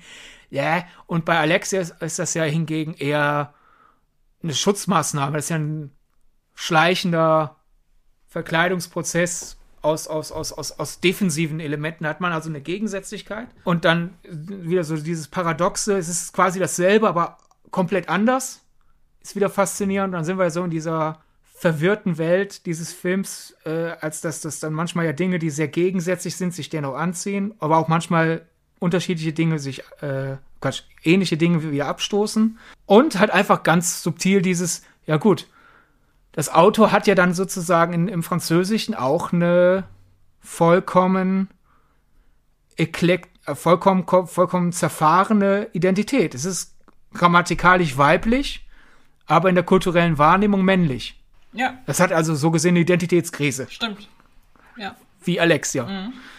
Das war so mein vielleicht vollkommen überinterpretierter Versuch, das, Modell, das, das Thema Autos in diesem Film auseinanderzudrüsten. Ja, aber ist ja durchaus, also finde ich jetzt nicht weit hergeholt. Okay, ja. Dann, bevor wir dann so ein bisschen den Plot weitergehen, eine, wenn wir gerade eh so im Ruminterpretieren sind, was ich mich halt wirklich seit dem Shot, der, der, der sozusagen der Film nach, ich glaube, das allererste, was wir nach dem Vorspann sehen, ist halt Alexias Kopf und wir sehen den so im Profil, dass wir diese Narbe, die am deutschen Poster prominent ist, sehr groß drehen. Und ab der Sekunde, eigentlich bis jetzt, denke ich mal so, was für eine Form soll diese Narbe haben? Weil die, die sieht jetzt nicht komplett alltäglich aus. Sie ist jetzt nicht einfach so eine Narbe. Wenn, du, wenn man ein Kind auf der Straße fragt, äh, wie stellst du dir eine Narbe vor? Mhm. So die absolute Klischee-Narbe ist es ja eben nicht. Ja, ist ja klar. schon irgendwie eine komische Form. Und ich glaube, ich frage dich zuerst. Hast du da irgendeine Form reinlesen können? Also ich habe, mir konnte mich aus den ich habe mich bei der Frage, wir haben ja im Vorfeld diskutiert, worüber reden wir, und ich habe mich bei ja. der beim Versuch, die Frage zu beantworten, am Poster orientiert, weil mhm. da sieht man die ja sehr dominant. Und ich habe zwei ähm, Symbole, wo ich sagen muss, das könnte ich da drin sehen. Das ist einmal eine Feder und hm. das ist eine Wolke. Das mit der Wolke, muss ich aber gestehen, ist so ein bisschen, also ich habe zwar für die Wolke eine Theorie und für die Feder nicht, wobei ich aber sagen muss, Wolke ist natürlich insofern relativ simpel. Ich meine, wenn wir uns erinnern, früher ans Bleigießen, da gab es immer irgendwie ein Symbol, ich glaube Tropfen weil 99 Prozent ja. der ne, sahen aus wie Tropfen und dann konnte man das ähm, konnte man das so sehen. Ähm, das ist, finde ich, jetzt bei meiner Auslegung mit der Wolke auch so.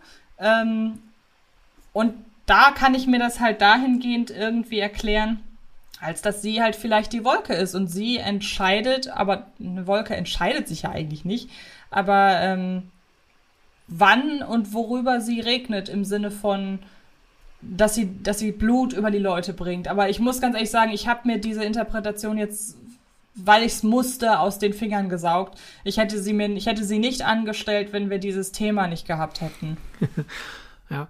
Bei mir, ich habe mich ziemlich schnell für mich für Gehirn entschieden. Mhm. Ich finde, das sieht aus wie so, so ein Cartoon-Gehirn. Ja, gut, stimmt, könnte sein. Ja, so diese, ne, wenn du eine Zeichentrickserie siehst, da sehen Gehirne so mhm. ungefähr so aus. Dieses etwas knubbelig, hinten raus, dann wird's was, was, was schmaler.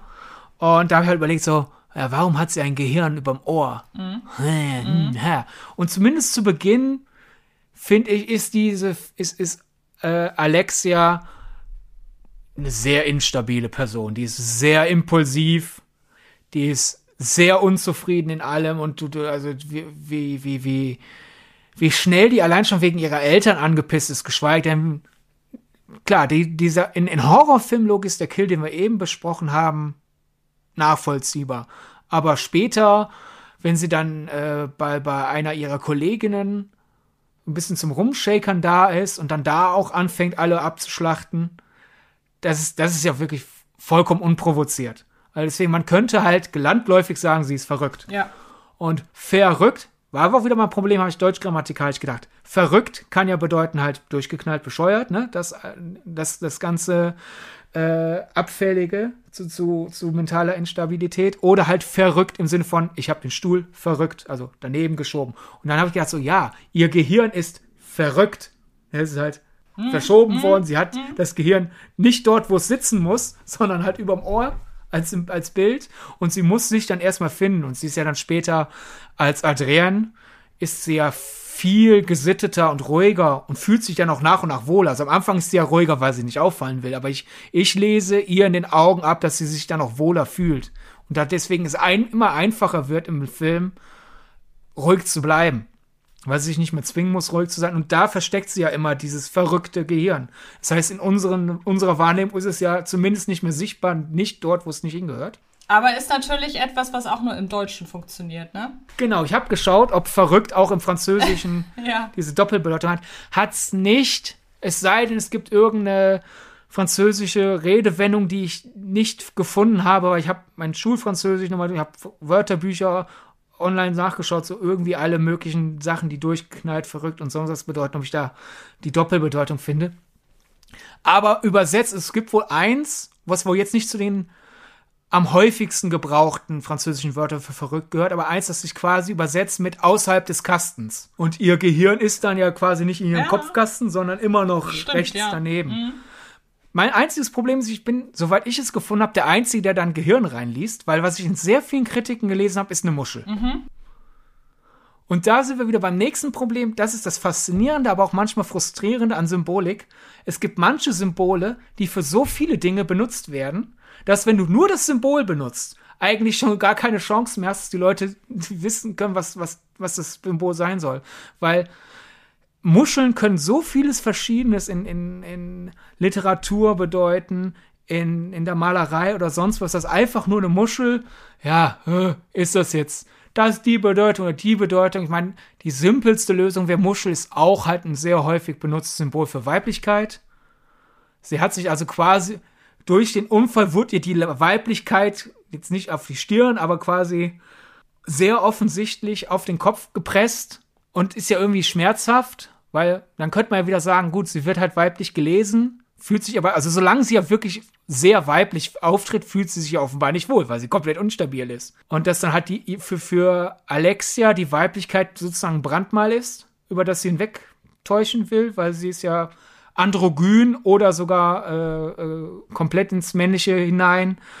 Ähm, vom, vom Auftreten her und wie sie gelesen wird, ist, fühlt sie sich ja wohler. Also ist die Weiblichkeit für Alexia quasi eine unbekommene Narbe. Wäre dann so meine Lesart, wenn ich sage, es ist eine Muschel, aber ich sehe da halt keine Muschel drin. Nee, kann hm. ich, kann ich, kann ich nachvollziehen. Ähm, und ich gehe auch sehr, sehr stark davon aus, nur um das nochmal zu betonen, dass diese Narbenform einen Grund hat. Äh, beziehungsweise ja, die wird sonst nicht so prominent in, in Szene gesetzt. Genau, ja. Ja.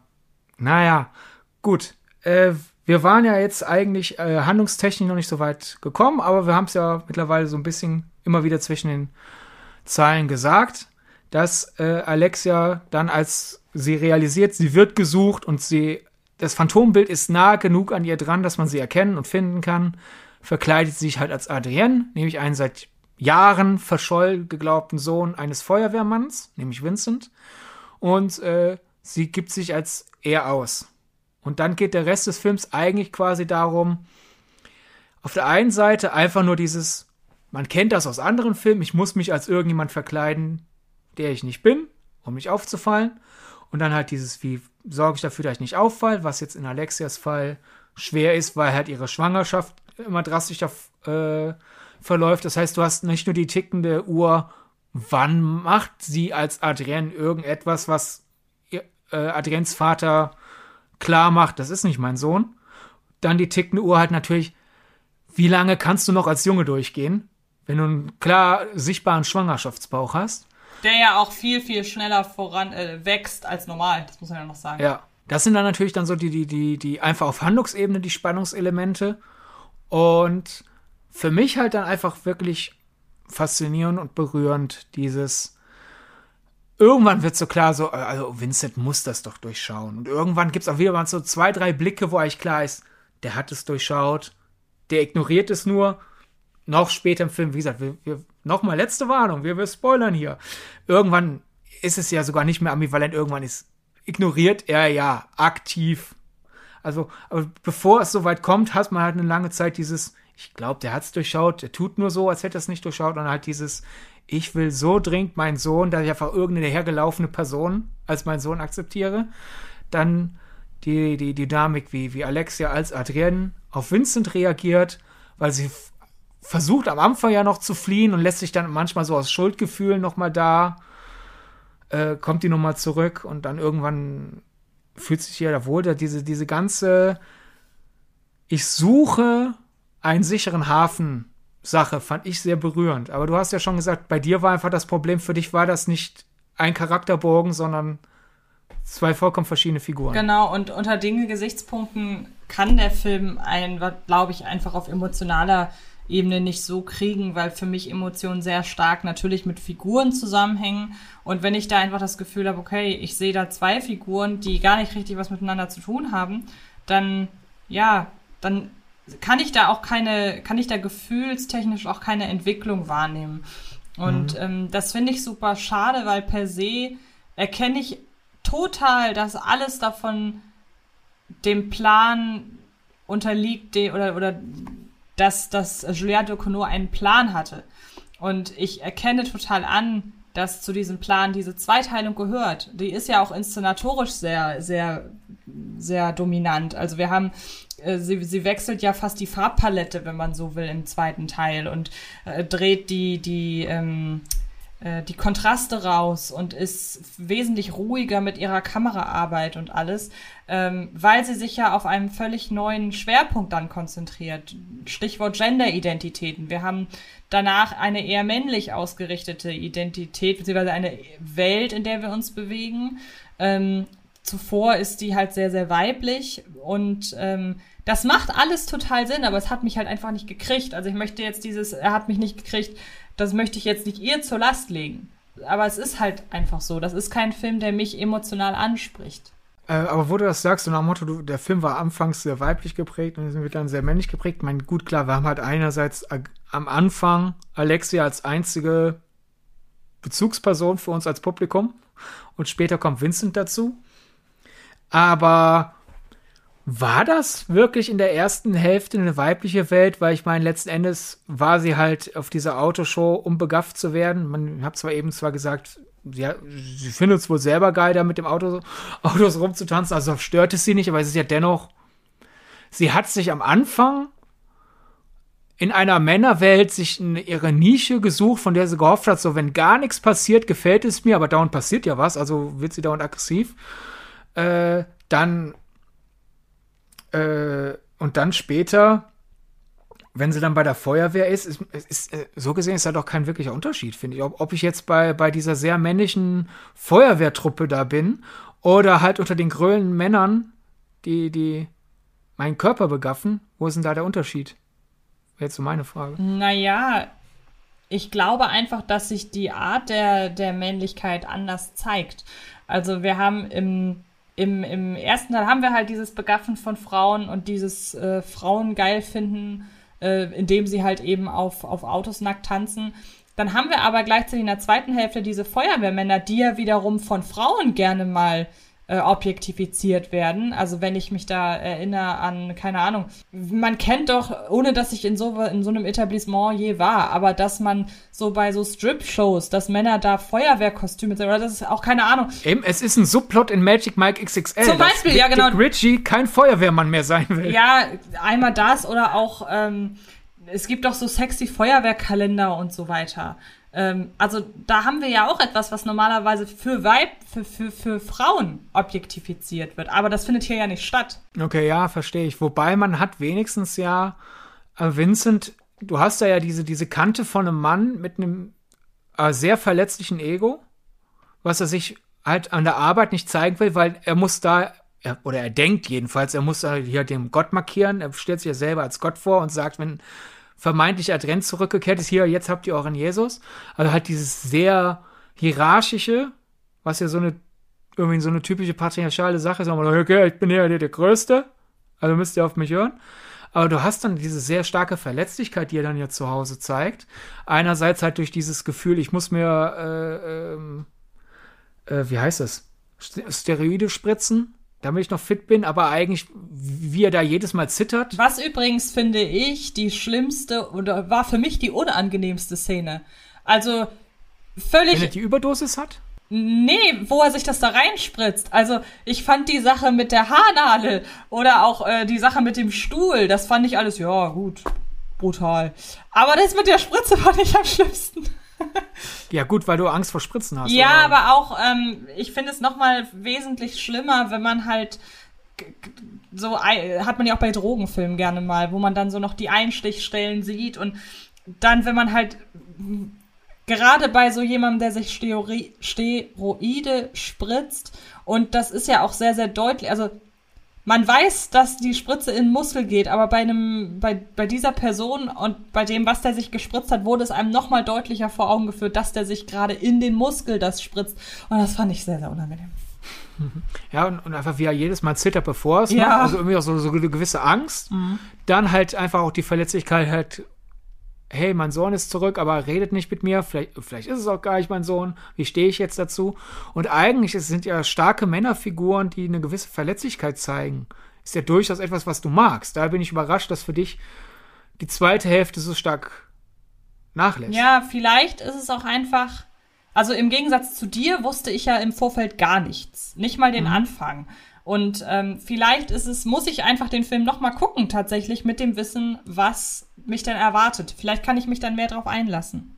Hattest du vielleicht die, war es bei dir dann das, was ich ja befürchtet hatte, was im Film passieren wird, aber so basierend zumindest auf den ersten paar Tagen äh, im, im, deutschen Einsatz äh, ist es ja noch nicht passiert, dieses, mir wurde harter Horror versprochen und dann hört er ja auf einmal auf, hart zu sein. Ob ich das Gefühl hatte? Ob du das hattest dann. Ach so, ähm, Dass du erst dachtest, du kriegst die ganze Zeit die, die, das erste Drittel? Kann tatsächlich sein, ja. Hm. Also einfach von dem, was das erste Drittel mir versprochen hat, dachte ich, boah, wo geht denn das jetzt hin? Und ich weiß auch noch, als wir, mein erster Kommentar dir gegenüber, ich weiß leider nicht mehr, ich weiß, ich habe drei Filme beziehungsweise FilmemacherInnen genannt. Ähm, Quentin Dupieux? Genau, Hast du auf jeden den Fall weiß genannt? ich noch. Und ähm, ich hatte, äh, hatte zu dir nämlich gesagt, ich hätte den Film gerne von Quentin Dupieux gesehen. Ja. Weil ich dachte, das geht in die Richtung. Aber gleichzeitig ist mir dann im Nachhinein eingefallen, boah, war ich naiv, weil ist ja Juliette Cournot. ja, also mein Dupieux könnte dieselbe Grundidee, nämlich Frau ist von Auto schwanger. Mhm. Das könnte ich mir auch bei Dupieux vorstellen. Genau. Aber bei Dupieux wäre das eine skurrile Komödie, die es geil findet, wie skurril sie ist. Und ich finde es würde ich mir auch gerne anschauen, aber ich finde es ja schon eigentlich auch sehr schön, dass man so etwas auch mal Klar. verletzlich zeigt, weil Julia Ducano ist ja wirklich, und ich glaube, das finde ich auch faszinierend, worüber wir bisher so gar nicht eingegangen sind. Ein paar der negativen Stimmen lassen den Film so quasi an, du hast hier halt irgendwie eine Frau, die, die versucht, als Mann durchzugehen, du hast ein bisschen so im Raum schweben, dann halt die Frage nach Non-Binarität. Manche ja sogar vielleicht hier, äh, dass das Ganze eine Trans-Metapher ist, mhm. dass das jetzt zumindest im Film ja wirklich eine Transition stattfindet, wenn auch nicht so wie Transmenschen äh, äh, das erleben, aber ne, so nach okay, wenn wir jetzt gerade bei einer Metapher sind, soll es vielleicht darauf sein. Und da gab es ja dann ein paar der, der, negativen Stimmen so nach Motto, ja, aber warum, warum ist dann unsere Hauptfigur so unsympathisch und ist da so viel Blut und Leid? Ist das nicht dann irgendwie transphob oder halt generell un, äh, äh, ähm, äh, unempathisch gegenüber allen, die halt nicht äh, in der heteronormativen, binaren Welt sind. Und da muss ich wieder sagen, so, ich habe da das Gefühl, da hat man wieder so das Horrorfilmproblem, oh, weil etwas Schlimmes passiert, heißt das, dass alles so ist. Also ich finde, ja, wir haben hier halt eine Protagonistin, die Menschen umbringt. Wir haben die doch sehr schmerzliche, also noch schmerzlicher als eine reale Schwangerschaft diese, diese sehr schmerzliche Auto-Frau-Schwangerschaft, das alles. Wir haben diese ekligen Elemente, aber ich finde, das alles ist durch eine schwer in Worte zu fassende Verletzlichkeit und mit, so ein starkes Mitgefühl geprägt, das für mich eigentlich nie im Raum stand, da, da, da verurteilt die Regisseurin. Ich meine, vielleicht war ich auch durch die ganze Presse von ihr dieses, schön, dass sie uns Monster reingelassen habt und so schon ein bisschen vorgeprägt, aber durch den Duktus, wie das ganz alles, äh, wie das alles äh, rübergebracht wird, was für mich eigentlich, ich wäre nie auf die Idee gekommen, dass das irgendwie äh, ähm, Ängste schüren soll vor nicht das wäre ich auch nicht. Wobei ich aber tatsächlich rein einstimmen muss in die Stimmen, die sagen, es ist nicht die sympathischste Figur. Ähm, ja, klar. Aber das bedeutet nicht, dass ich nicht auch dem Paar zustimme, der sagt, dass es eine Verletzlichkeit in dieser Figur gibt. Trotzdem ist es, es ist für mich eine nicht gut zugängliche, aber verletzliche Figur. Ja klar, aber irgendwie habe ich durch, durch den Duktus des Films das Gefühl gehabt, der Film tut jetzt nicht so, als wäre als keine Ahnung, als wären alle die. Ja, ja, genau, das habe ich schon verstanden. Ne? Denn das sage ich, ja. das sage ich auch nicht, auf jeden Fall. äh, und hinzu kommt vor allem durch das versöhnliche Ende, weil für, für mich war es irgendwie so dieses nach Motto, äh, Alexia ist deswegen so wütend, weil sie halt in eine Rolle gepresst wird und sobald sie sich ja selber bestimmen kann, ist sie ja gesitteter. Mhm. Und äh, für mich hat das alles so ein bisschen so dieses, die Genera so dieser diese, dieser Dialog, wir hatten das, wir haben das ja manchmal, es gibt ja so dieses Thema, sollen Filme nur die Welt abbilden, wie sie ist, oder sollen sie die Welt nur so abbilden, wie sie sein kann, oder sein sollte, besser gesagt. Und wir finden ja, es hat beides seine Daseinsberechtigung. Also ich weiß noch, nach Booksmart, da hatte ich dir ja damals auch erzählt, wo ein Kollege sich aufgeregt hat, ist ja vollkommen unrealistisch. Da ist eine Lesbe auf einer Highschool und die wird nicht gehänselt, weil sie eine Lesbe ist. So, der hat quasi verlangt, das muss ein Film sein, wie schwer es ist, lesbisch zu sein und jugendlich. Wo, wo ja dann mein Argument war, das will der Film aber nicht erzählen. Der Film will, erzählen, wie, wie schön es sein kann. Einfach, wir verstehen uns alle und ja, wir sind die Außenseiterinnen, aber aus ganz anderen Gründen. Und es will was Positives erzählen. Und war ja auch eine Debatte, die ja dann zum Beispiel bei Love Simon war. So dieses endlich mal halt so eine Coming-out-Geschichte, die kein Arthouse-Problem ist. Die das Coming-out nicht zum Problem macht, genau. Genau. Das Problem ist halt einfach nur die erste Liebe, aber nicht, oh, er ist schwul. Genau. Ja? Und da ist quasi diese Filme erzählen die Welt, wie sie sein sollte.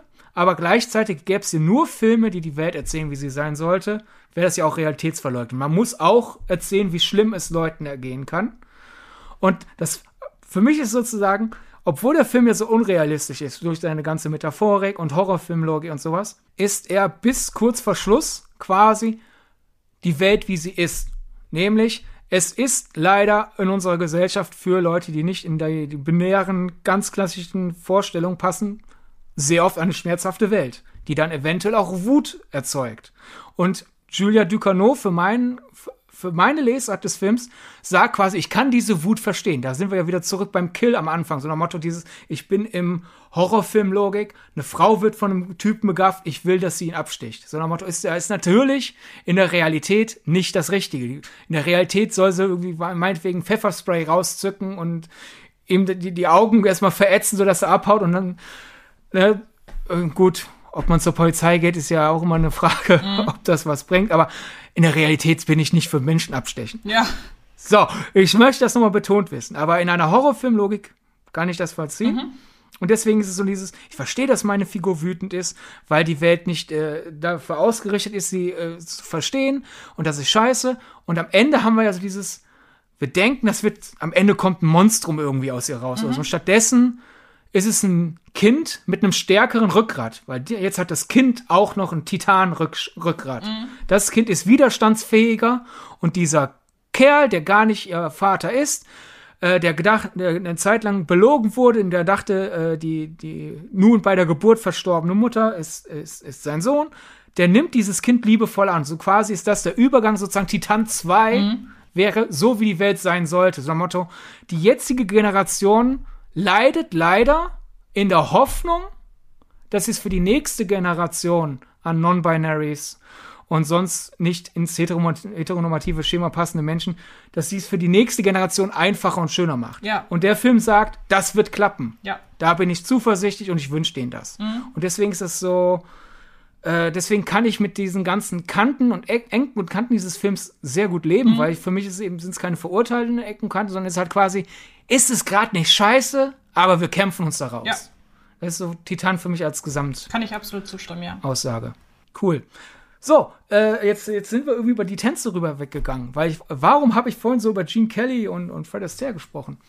Äh, nämlich, du hast ja auch am Anfang gesagt, am Anfang ist die Welt so weiblich und da habe ich mir auch, nachdem ich halt nochmal in den Evening with Fred Astaire geschaut habe, mhm. gesagt, ha, Also so Vibe, also es ist ja faszinierend, dass wir halt dieses, dieses sehr aggressive Gogo-Tanzen Ja, ich. als weiblich definieren. Obwohl es ja eigentlich, eigentlich würdest du diese Tanzmoves eben nicht in der Horizontalen machen. nee, natürlich, ja klar. Dann sind sie ja eigentlich eher, Das sind, die, Klischeehaft. das sind die Tanzmoves für die Leute in einem Stripclub, äh, so ein Private Dance heißt das, glaube ich. Und noch mal ein bisschen aggressiver, so würde ich es Ja. bezeichnen. eben, also normalerweise, außer halt die Frau ist halb nackt, wird ja eigentlich aggressive Tanzmoves werden ja in, im Klischeehaft eher männlich definiert. Ja. Also wenn wir, wenn die beim, wenn die bei Let's Dance den, den Freestyle machen, dann ist es ja, dann erwartet ein, ein Joachim Lambi eher von den Männern, dass die halt sehr kantig tanzen, ja, statt die, dass die Winkel statt Kurven quasi in ihre Bewegung reinbauen. Und da fand ich es ja faszinierend. Das sind eigentlich klischeehaft männlich assoziierte Tanzmoves, aber aufgrund dessen, wie sie gekleidet ist, sagen wir jetzt auf einmal, das sind weibliche Tanzmoves. Und diese, dieses komplette Gegenteil, weil später, während sie sich als Adrienne ausgibt, ist ja eine Feier von der Feuerwehr. Und da macht sie das komplette Gegenteil der Tanzmoves, die sie am Anfang macht. Sehr rund, sehr sanft. Und obwohl sie die gegenteiligen Moves ihrer vermeintlich, hier, Frau, Frau, weibliche Gogo-Tänzerin, das komplette Gegenteil von Frau, weiblich Gogo-Tänzerin ist auch wieder sofort, mein Gedanke ist, die Leute erkennen jetzt, dass sie eine Frau ist. Ja. Also, du hast sozusagen zwei komplett entgegengesetzte Tanzstile, die dennoch als weiblich gelesen werden. Das fand ich total faszinierend halt einfach.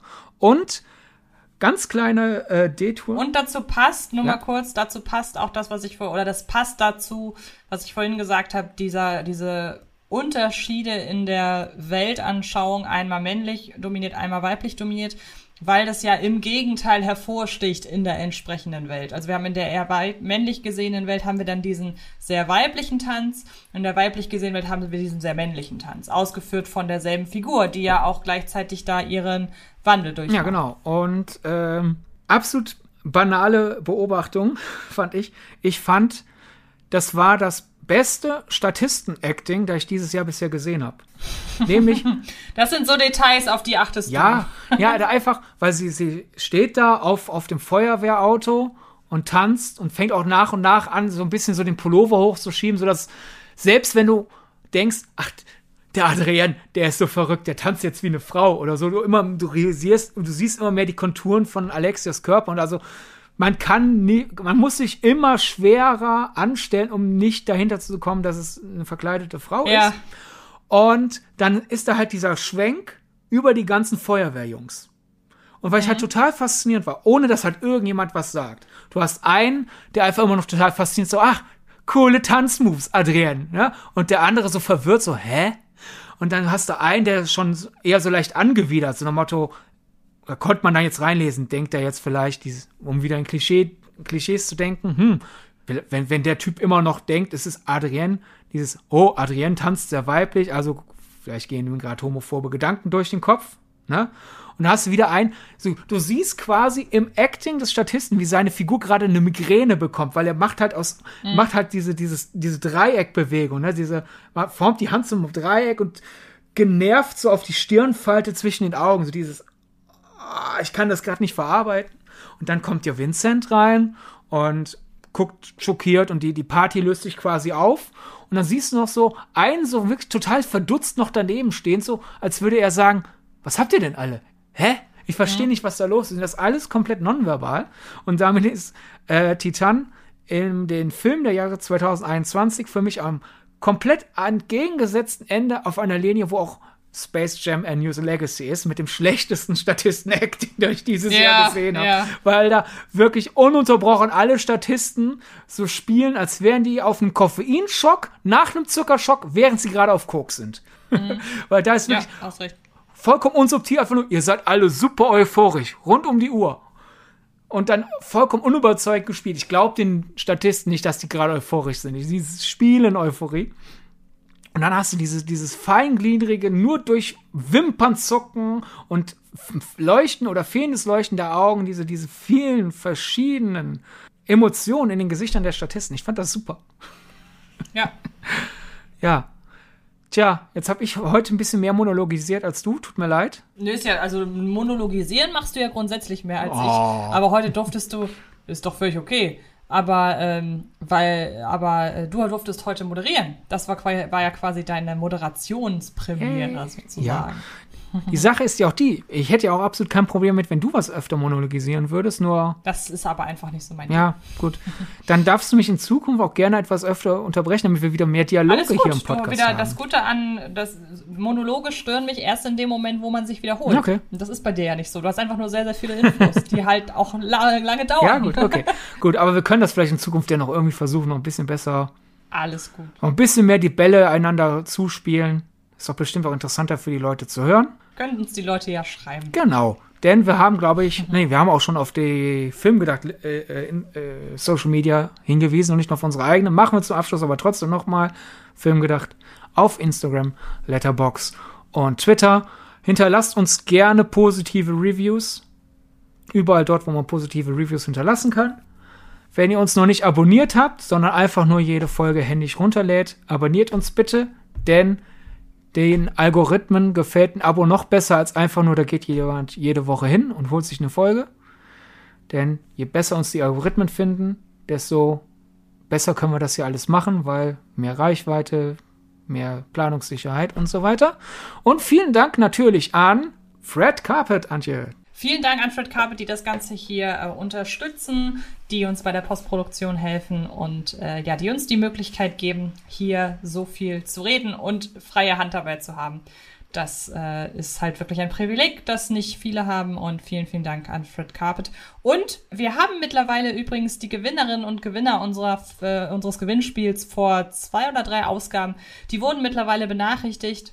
Und äh, vielen, vielen Dank an alle Teilnehmerinnen und Teilnehmer. Haben uns sehr darüber gefreut, über, auf diese Art und Weise endlich mal ein bisschen Feedback zu bekommen. Ja, wobei natürlich das, das, das, das äh, Nachdenkelement da natürlich war, das hat uns natürlich für immer und ewig so dieses, dieses, dieses Saatkorn des Zweifels in den Kopf gesetzt. So, haben die uns nur gelobt, weil die dachten, wenn ich lobe, werde ich eher gelost, als wenn ich kritisches Feedback hinterlasse? Oder war das doch ehrlich? ja, wo findet man denn Fred Carpet, Antje? Das noch schnell zum Schluss. Ebenfalls äh, über die sozialen Netzwerke, Face aber auch mit Facebook, Twitter, Instagram jeweils immer Fred Carpet eingeben. Und ich glaube, es gibt auch mittlerweile einen Letterboxd-Account. Und YouTube. Stimmt, genau. YouTube auch, ja, auf jeden Fall. Wunderbar. Dann vielen Dank, dass du mich heute mal hast moderieren lassen. Ist auch super intelligent von uns, dass wir das bei einem Film über einer äh, nicht-binären Schausp äh, von einer nicht-binären äh, Schauspielerin gespielten Figur da ist da der Typ jetzt rummoderiert. War ganz toll geplant. Aber vorher abgesprochen. Ja, genau. Und nächste Woche gibt es dann wieder eine kürzere Folge. Super. Dann Catchphrase. Macht es gut und bis bald. Tschüss. Das war Filmgedacht. Ein Podcast von Fred Carpet. Mit freundlicher Unterstützung der völlig filmfanaten Köpfe von Anche Wessels und Sidney Schering. Filmgedacht kann Film gelauscht werden. Und zwar auf allen gängigen Podcast-Plattformen.